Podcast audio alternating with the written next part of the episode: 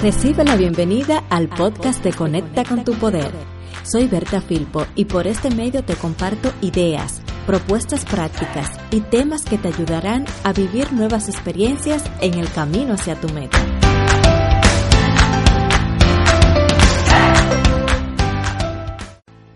Muchas personas tienen metas pero no logran iniciar con ellas. Otras trabajan con sus metas pero no logran los avances que quieren. Hay muchas razones por las cuales estos dos escenarios se dan con frecuencia, pero la razón principal es porque esa meta de largo plazo, esa meta principal, no está definida y por escrito.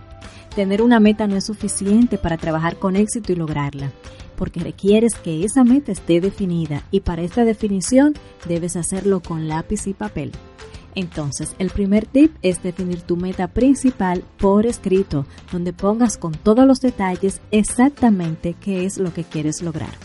Al escribir, aterriza tus ideas, enfocas tu mente y es mucho más fácil ponerte en marcha e identificar los recursos y las oportunidades que te van a permitir lograr esa meta.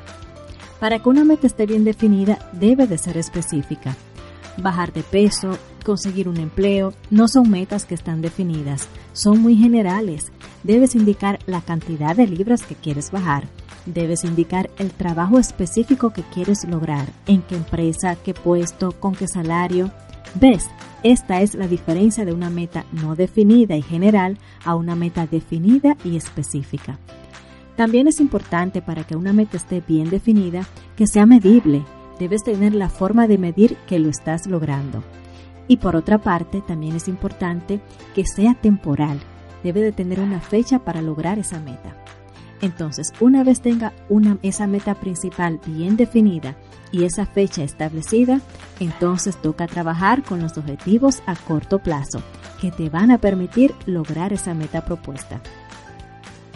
Esos objetivos a corto plazo son como mini metas que irás trabajando con los recursos que tienes disponible y con un plan de acción que te permita ponerte en marcha e ir logrando los objetivos. Estos objetivos a corto plazo son como los ayudantes número uno de la meta principal, porque tener esa meta principal es como el gran pastel, no te lo puedes comer todo de un bocado entonces hay que ir cortando pedacitos pequeños que se te haga manejable ese proceso.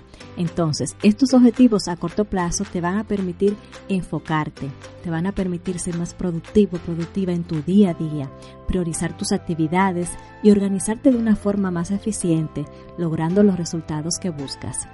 Igual como hiciste con la meta principal, que la debes de trabajar por escrito, lo mismo harás con los objetivos a corto plazo. Gracias por darme la oportunidad de compartirte este contenido. Espero te sea de mucha ayuda.